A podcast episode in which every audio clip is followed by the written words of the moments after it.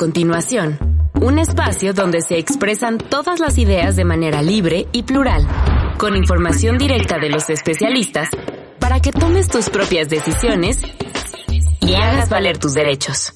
Zona Libre.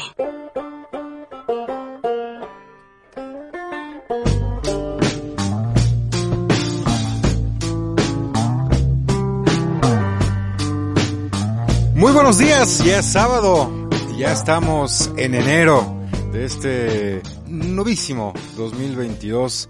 Feliz año primeramente, feliz año a todos ustedes, madrugadores porque son las 9 de la mañana y esto es Zona Libre. Esto es una coproducción del Instituto Mexicano de la Radio y el Consejo Nacional de Población. Este programa que eh, siempre insistimos que es su programa, así que sean ustedes bienvenidos. Estamos escuchando a Psycho. Psycho Gear de The Black Keys, este grupo originario de Estados Unidos, creo que de Ohio, de ahí por a principios de, los años 2000, 2001, hace ya 21 años. Imagínense hace 21 años. Híjole, se me, hace, se me dio tan pronto este inicio de década que la verdad, cuando me dicen el año 2000, yo pienso que fue ayer. Pues bueno, eh, bienvenidos sean todos ustedes a este programa. Mi nombre es Enrique Gil. Les recordamos, tenemos eh, una vía de contacto que es el Twitter, que es arroba conapo-mx. Es el, y en Facebook tenemos conapo. Directamente son las dos vías de contacto que tenemos aquí en Zona Libre del Consejo Nacional de Población. Y bueno, vamos a empezar el año con un tema, eh, pues, pues un poco loco, si lo podemos decir de alguna manera, eh, con, con, con, cierta jiribilla. Eh, se tienen conocimiento que los trastornos mentales, eh, pues los primeros datos son por ahí del 1500 antes de Cristo. Los egipcios los habían documentado o medio documentado en un en un libro, en un papiro que se llamó el papiro de Evers, donde se manifestaban entonces ciertas manifestaciones de trastornos psicológicos así como de otras cosas. No es hasta el siglo XIX como se consideraría eh, una especie de demencia precoz. Y hoy en día, a partir de 1908-1909, se acuña la esquizofrenia. El nombre de esquizofrenia, este trastorno mental grave, que proviene del griego esquizo, que quiere decir dividir, que quiere decir romper, y frenia, que viene de la palabra entendimiento. Eh, de aquí que pues nuestro programa de hoy viene precisamente hablando de la esquizofrenia, este trastorno mental que no solamente se cataloga en una forma, sino en varias. Y para eso tenemos a la doctora, nos da mucho gusto tenerla nuevamente, a la doctora Mariana Longoria Ibarrola. Ella es psiquiatra y especialista del Instituto Nacional de Neurología y Neurocirugía. Antes que nada, feliz año, doctora. Muchas gracias, gracias. Feliz año a todos y muchas gracias por su invitación. Al contrario, gracias por, por permitirnos volver a tenerla aquí con nosotros. Pues el tema, pues el tema de hoy es esquizofrenia. Así que, en primera, ¿qué es la esquizofrenia? ¿No? Eh, ¿Cómo podemos hablar de ella sin asustarnos de ella? Pues sí, es, es un tema bastante interesante, la verdad, porque creo que ahorita que estaba usted diciendo la locura, ¿no? Ajá. Pues la esquizofrenia por muchos años ha sido el modelo de la locura, ¿no? Claro, Cuando sí. la gente hablaba de locura se refería precisamente a esta enfermedad mental que es la esquizofrenia. Uh -huh. Ahora no utilizamos esta, esta palabra porque es peyorativa y además no describe la enfermedad por sí misma, pero eh, pues eh, cuando la gente dice que alguien está loco se refiere a muchas de las cosas que se ven en las personas que cursan con esquizofrenia. Uh -huh. Entonces, bueno, por definición es como usted ya dijo una enfermedad mental. Esto implica que tiene manifestaciones tanto en la conducta como en las emociones, en el uh -huh. pensamiento y que impacta en la vida eh, pues diaria del paciente y, y, le genera una disfunción, ¿no? Eso es lo que nosotros consideramos una enfermedad mental. Ahora, eh, las enfermedades mentales se clasifican de acuerdo a cuál es la función mental que está afectada. Okay. Así como la vez pasada hablábamos acerca de la demencia y lo que sí. está afectado en la demencia es la cognición, uh -huh. lo que está afectado en la esquizofrenia es el pensamiento y la percepción del mundo. Entonces, cuando una persona cursa con esquizofrenia, tiene alteraciones en la forma de interpretar el mundo que lo lleva a hacer una interpretación que no coincide con la realidad de los demás. Y también los pensamientos no se formulan de una manera adecuada y por lo tanto puede haber una desorganización mental, una desorganización en la forma de generar ideas y también suele haber pues síntomas tanto en la forma de hablar como en la forma de comportarse derivados de esta dificultad para interpretar el mundo de la manera adecuada o para pensar de la manera eh, pues más objetiva y realista. Estamos hablando de lo que son alucinaciones, delirios, ah, pensamientos. Ah, pues, correcto. Lo que da, lo que da esta, esta dificultad para generar pensamientos adecuados e interpretar el mundo de la manera adecuada es eh, ideas que nosotros decimos eh, que se llamen delirantes o fijas, lo cual implica que están fuera de la realidad compartida, la realidad que todos podemos objetivizar, porque para el paciente pueden ser reales, pero nadie más las percibe de esa forma ni las genera de esa forma. Y las alucinaciones que eh, se definen como la percepción de algo que no está ahí.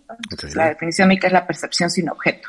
Las alucinaciones pueden ser de cualquier modalidad sensorial, alucinaciones auditivas, visuales, táctiles, pero en la esquizofrenia las más frecuentes son auditivas. Entonces las ideas delirantes, por lo general, que eh, vemos en la esquizofrenia, pues son eh, de tipo paranoide, donde la persona puede pensar que la están persiguiendo, que tienen algo en su contra, que quieren dañarlo, pero puede haber otras ideas delirantes, porque en general los pacientes que tienen esquizofrenia tienen ideas que no están dentro de la realidad. Ok. Entonces, en sí las catalogamos como un trastorno mental grave, ¿es correcto? Sí, se considera grave por el nivel de disfunción que genera para las personas, no grave porque mate. Sí, no, no, no. Como nosotros pensamos normalmente en gravedad cuando algo va a ser mortal, ¿no? Pero eh, se considera grave en primer lugar porque no, no es algo que se pueda curar en la actualidad. Cada vez que alguien tiene el diagnóstico de esquizofrenia, pues eh, si bien no todo el tiempo están en episodios psicóticos, o sea, no todo el tiempo están fuera de la realidad, sí hay otros síntomas que forman parte de la enfermedad y que se quedan ahí de manera permanente. Ahora, este tipo de enfermedad o todo este tipo de trastornos que están alrededor de la esquizofrenia o que pertenecen a este rubro, ¿Cómo es que se generan dentro de la corteza cerebral? ¿Cómo es mm. una enfermedad puede ser de origen genético, puede ser por producto de algo, otra enfermedad? ¿Cómo, cómo podemos este, eh, percibir el origen de este tipo de enfermedad? Sí, esta, como muchas otras enfermedades mentales, es multifactorial. Esto es, eh, no hay un origen único, ¿no? Confluyen, eh, pues, en, en muchos eh, momentos de la vida, situaciones que pueden generar síntomas psicóticos y que no forzosamente se trata de una esquizofrenia. O sea, no toda persona que sale de la realidad tiene esquizofrenia. Una persona puede salir de la realidad por los efectos secundarios, por ejemplo, de una droga, de un fármaco, de una enfermedad, ¿no? y eso no es esquizofrenia. Entonces, eh, las personas que salen de la realidad, y esto no es debido al efecto ni de una enfermedad, ni de una droga, ni de un fármaco, eh, y que más bien se debe ya sea a un factor genético, porque están identificados factores genéticos. En muchos textos se ha escrito a la esquizofrenia como un trastorno del neurodesarrollo, esto es que las vías neuronales que permiten la interpretación del mundo no se formaron de manera adecuada.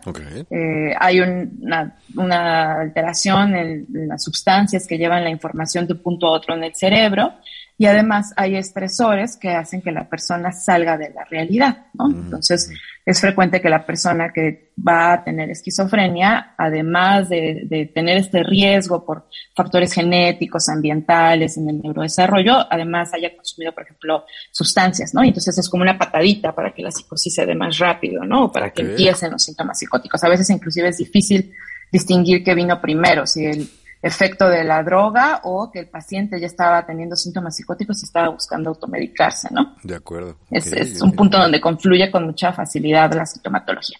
Pero bueno, básicamente es eso, una mala formación de las redes en el sistema nervioso donde se interpreta el mundo y cómo nosotros pensamos y cómo generamos ideas. ¿Y no tiene eh, discriminación esta enfermedad? ¿Hombres, mujeres, jóvenes, adultos? Bueno, eh, hay picos en la vida donde se da con mayor frecuencia. Se considera que la mayor parte de los pacientes empiezan en la adolescencia o a principios de la edad adulta, ese es el primer pico, y el segundo pico puede ser en los adultos mayores, pero es mucho menos frecuente. Por eso también es, eh, creo que la vez pasada inclusive lo comentábamos, que la, la, gente dice, mi abuelito tuvo esquizofrenia porque tenía alucinaciones. Lo más fácil es pensar que tenía una demencia y tenía alucinaciones, ¿no? Entonces, hay otras enfermedades que pueden dar eh, síntomas psicóticos. Y la mayor parte de los pacientes empiezan jóvenes. Claro, como se catalogaba esta enfermedad en el siglo XIX, demencia precoz. Sí, justamente de ahí deriva esta, esta clasificación inicial de la demencia precoz y la demencia senil, ¿no? Exacto. Porque eran los locos jóvenes y los locos viejos, ¿no? de acuerdo, de acuerdo. Entonces, eh, vamos, ahora ya está, pues vamos eh, en desuso, pero sí era una buena forma de verlos. Ahora, eh, a mí me interesa mucho y quiero ser partícipe de, de nuestra comunidad de esto, de que, ok, si yo tengo una enfermedad de este tipo, bueno, necesito este apoyo o esta ayuda de los terceros, de, de mi familia o de la gente cercana a mí. Si yo me pongo del lado de la gente cercana, ¿cómo ayudo a una persona o cómo detecto que esta persona, este familiar o este amigo necesita de cierta ayuda? ¿Cuáles son las vías o los mecanismos para yo poder ayudar a, mi familiar o a, o a mi cercano? Claro. Bueno, creo que lo primero, como en todas las enfermedades, pues en todas, pero más en las mentales, es estar informado. Porque cuando nosotros no sabemos qué es lo que está sucediendo, es fácil juzgar a las personas es fácil pues encasillarlas dentro de estereotipos como que pueden ser agresivos o como que son peligrosos o como que eh, vamos a, no todos los pacientes con esquizofrenia son agresivos ni son peligrosos ni ni, ni o sea vamos no forzosamente tendría que haber una alarma respecto a su conducta pero cierto es que cuando el paciente está fuera de la realidad pues esta idea de que puede ser dañado o el sentir o escuchar voces que le están dando indicaciones pueden hacer que la conducta se torne agresiva o peligrosa. Entonces hay que distinguir eh, las conductas y los pensamientos de un paciente con esquizofrenia de otras enfermedades, ¿no? Entonces eh, alguien tal vez puede ser desconfiado porque esa es su personalidad, pero eso no significa que tiene esquizofrenia. Entonces, primero es estar informado, ¿no? Lo segundo es pensar que si alguien es muy desconfiado, está refiriendo que escucha voces o que tiene percepciones que otros no tienen o tiene creencias que el resto de su familia no, no coincide con ellos, que no corresponden ni a su cultura ni a sus tradiciones, pensar que eso no es algo esperado, ¿no? Que si alguien cree en Dios, pues nadie piensa que está fuera de la realidad porque forma parte de la cultura y la tradición de la mayoría de la gente, pero, eh, y si alguien no cree en Dios, tampoco pensamos que está fuera de la realidad. Pero si alguien dice que hay extraterrestres que van a venir por él o empieza a generar ideas que nos parecen muy raras, pues en lugar de pensar que esa persona es rara solamente, tendríamos que pensar que probablemente tiene una enfermedad mental. Y las enfermedades mentales las ven los psiquiatras. Entonces también existe un estigma respecto a, bueno, sí tiene una enfermedad, pero lo voy a llevar con el, loquero. chamán. Lo voy a llevar, no, ojalá con el loquero, porque ya al menos llegan con el médico, pero pues primero van con el chamán, primero van a que les hagan limpias, primero porque piensan que están embrujados, cosas similares. Entonces, pensar que el tratamiento más adecuado lo tiene que dar un médico, psiquiatra, pues eso ya es una buena vía para ayudar a las personas y también para eh, estar más informados respecto a qué esperar y cómo ayudar en estos sitios, ¿no? El tema farmacológico es muy importante porque los síntomas se pueden controlar eh, pues a través de los medicamentos y los pacientes pueden estar funcionando muchísimo, muchísimo mejor si el tratamiento es estable. Eh, pero mientras no se identifique que hay una enfermedad no se trata y todavía identificando que hay que tratar, pues es frecuente que haya abandonos al tratamiento la mejor forma de ayudar es mantener el tratamiento. Claro, claro. Ahora, en nuestro país, en nuestra ciudad, tenemos los instrumentos y las instituciones que nos puedan ayudar completamente a una enfermedad como esta? No sé si completamente, porque pues la, la, situación de la infraestructura es muy grande y se requieren muchas cosas, no solo el tratamiento farmacológico, o sea, estos pacientes este, funcionan mucho mejor en ambientes que estén más protegidos, donde puedan eh, comprenderse sus síntomas, donde puedan tener actividades eh, laborales o, académicas que estén adaptadas pues a, sus requerimientos y esas cosas tal vez no las podemos tener tan fácilmente en nuestro país, pero sí existen instituciones de salud eh, pues mental y casi todos los hospitales públicos hay psiquiatras, pues esta es una enfermedad de las enfermedades mentales de las más frecuentes. El, 1% de la población tiene esquizofrenia, entonces es una enfermedad relativamente frecuente. Entonces, 1% es un pues, montón. Sí, son muchos, muchos. Wow. Y entonces, para esta enfermedad sí hay medicamentos, hay mucha investigación. por lo general hay psiquiatras en los hospitales públicos, pues de segundo o tercer nivel. Entonces, en ese sentido hay muchísimo que hacer. Ya. Si quieren volver a escuchar algún programa de Zona Libre, pueden escucharlos en nuestro podcast. Nos encontramos en eHeart Radio, Evox o iTunes. Para que sepan de qué estamos hablando, nuestro tema de hoy es la esquizofrenia. Es una enfermedad mental considerada grave por lo discapacitante que puede ser esta enfermedad. Sus motivos, como lo mencionó la doctora, son varios, son múltiples, desde el origen genético, el entorno, eh, en fin, son, son demasiadas las aristas. Y como lo dijo la doctora, pues que eh, me sorprende que el 1% de la población podría tener este tipo de, enfermedad. Se me hace enorme la cantidad y bueno, los estudios deben de ser también pues también enormes, sobre todo para soportar lo que significa este impacto a nivel social, no solamente en el individuo, sino en la familia, en su entorno, en la sociedad, en un país en general. Eh, esto es zona libre. Eh, tratamos de tener siempre eh, temas de interés público, de interés general, porque, pues como lo vieron, si el 1% de la población puede llegar a tener este padecimiento, pues es un tema que nos importa a todos. Está con nosotros la doctora Mariana Longoria Ibarrola. Ella es psiquiatra y especialista del Instituto Nacional de Neurología y neurocirugía, precisamente uno de los grandes y más, yo consideraría el, instituto más importante sobre neurología y neuro y neurocirugía que tenemos en el país, si no me equivoco, ¿verdad? Sí, pues tenemos un volumen muy grande de pacientes, es un centro de concentración y pues llegan pacientes de todo el país, ¿no? Claro. sí, vemos un volumen amplio. Hay episodios eh, de los de las personas que tienen este padecimiento progresivos o explosivos. ¿Cómo podemos ayudar si vemos a alguien que tiene este problema? Bueno, lo primero es que eh, no sirve eh, de mucho confrontar. Si la persona está diciendo algo que sale mucho de, de la realidad o que la persona con quien esté puede estar pues muy asustada porque pueden haber ideas que nosotros eh, consideramos muy raras, ¿no? O sea, las ideas pueden no ser tan raras, por ejemplo, me están vigilando.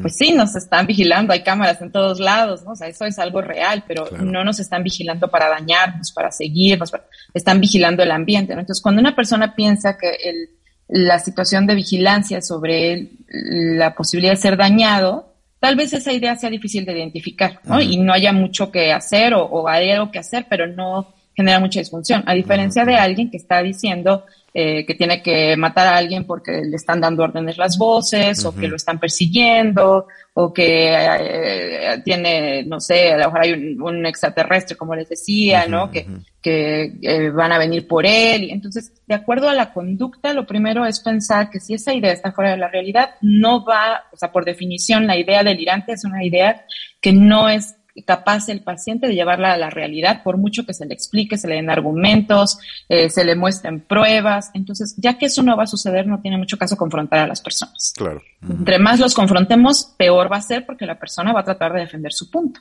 Entonces, lo primero es no confrontar. Lo segundo es, eh, si la persona ya tiene el diagnóstico, identificar si está tomando el medicamento, porque en muchas ocasiones los episodios psicóticos donde el paciente sale de la realidad, porque no todo este tiempo, como les decía, está fuera de la realidad, vienen en el momento en que la persona está o sometida a mucho estrés o eh, no ha dormido bien o dejó el medicamento, ¿no? o está consumiendo sustancias. Entonces hay que identificar si han sucedido algunas de estas cosas, pues para tratar de, si no toma el medicamento, que lo tome. A veces se trata eh, simplemente de que requieren un ajuste en el fármaco, entonces hay que sacar cita para eh, pues hacer el ajuste al fármaco, ¿no? A veces eh, los síntomas están muy exacerbados y se requiere internar a los pacientes para hacer todos los ajustes farmacológicos dentro del hospital y después van a casa. Entonces, ¿qué hacer? Depende mucho de qué tanta conducta esté teniendo el paciente.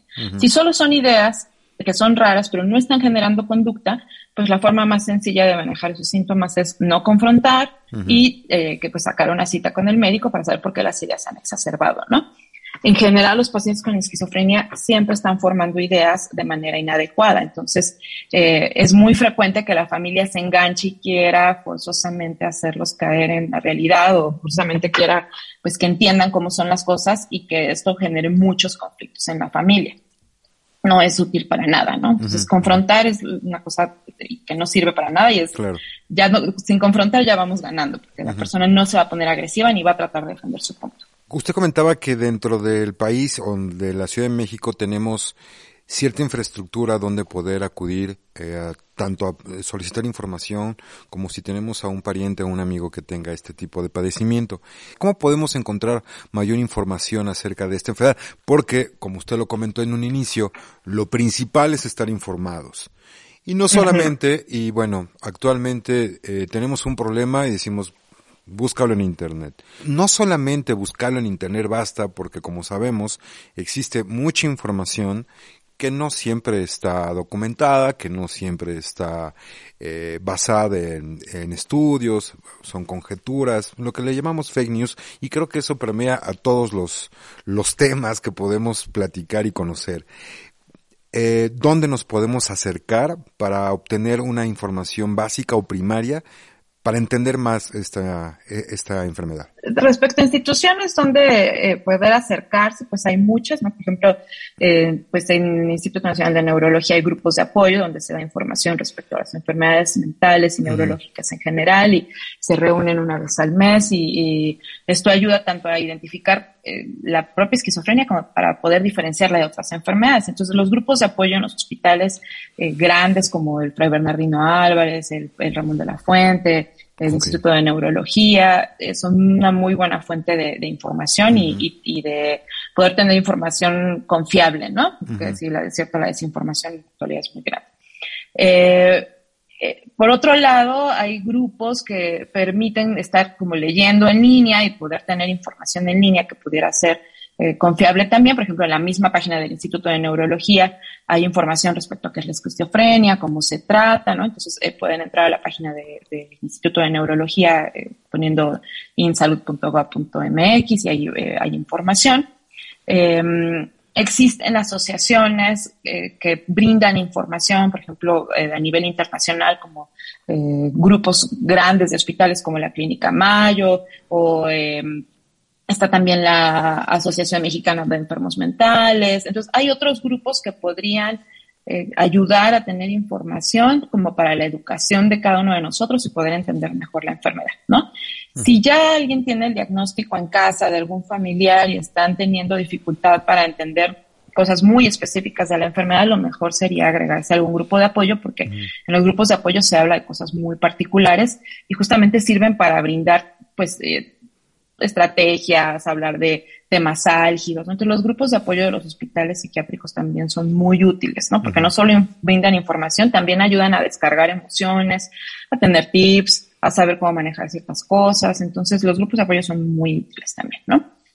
Eh, existen pues hospitales eh, también vamos eh, de, segundo o tercer nivel que tienen sus propios grupos del Seguro Social, en el ISTE. Hay clínicas también que se dedican a ver pacientes que tienen esquizofrenia. Hay una subespecialidad dentro de la psiquiatría en esquizofrenia. Entonces, así como hay demenciólogos, hay esquizofrenólogos. Entonces, bueno, pues información respecto a la esquizofrenia creo que pueden encontrar en muchos, muchos lugares, ¿no?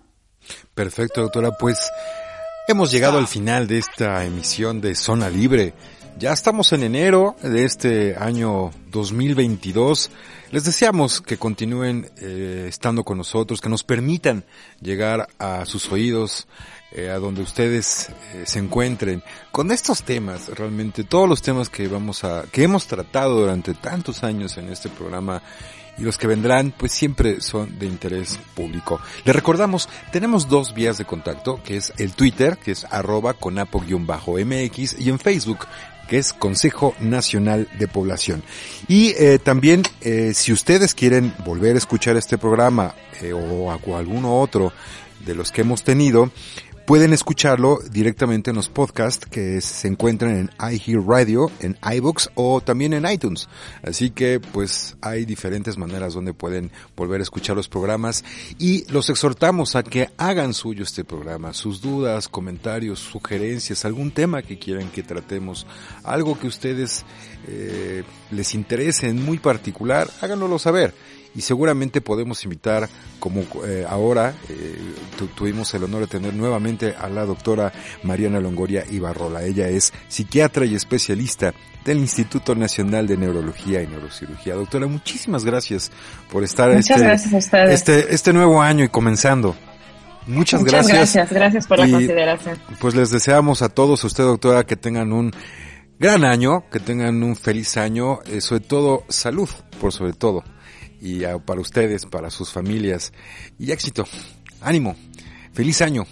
Esto es Zona Libre, mi nombre es Enrique Gil. Nos vamos con Pixies, este grupo originario en Boston en 1986. Ah, sí, ya tienen muchos años. Pareciera que son de los 2000, pero no es de 1986, eh, considerados como de el noise rock, eh, considerado una banda de garage además. Vámonos con Pixies y esta canción que se llama Where is My Mind? Como siempre, pues poniendo música ad hoc a los temas que tenemos aquí en Zona Libre.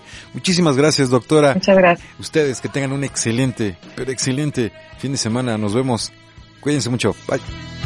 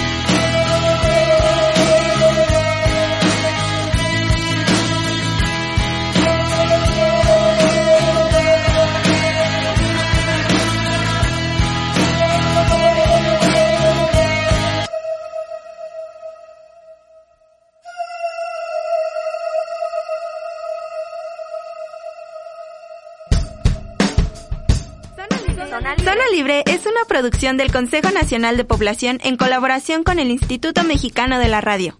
Reactor 105.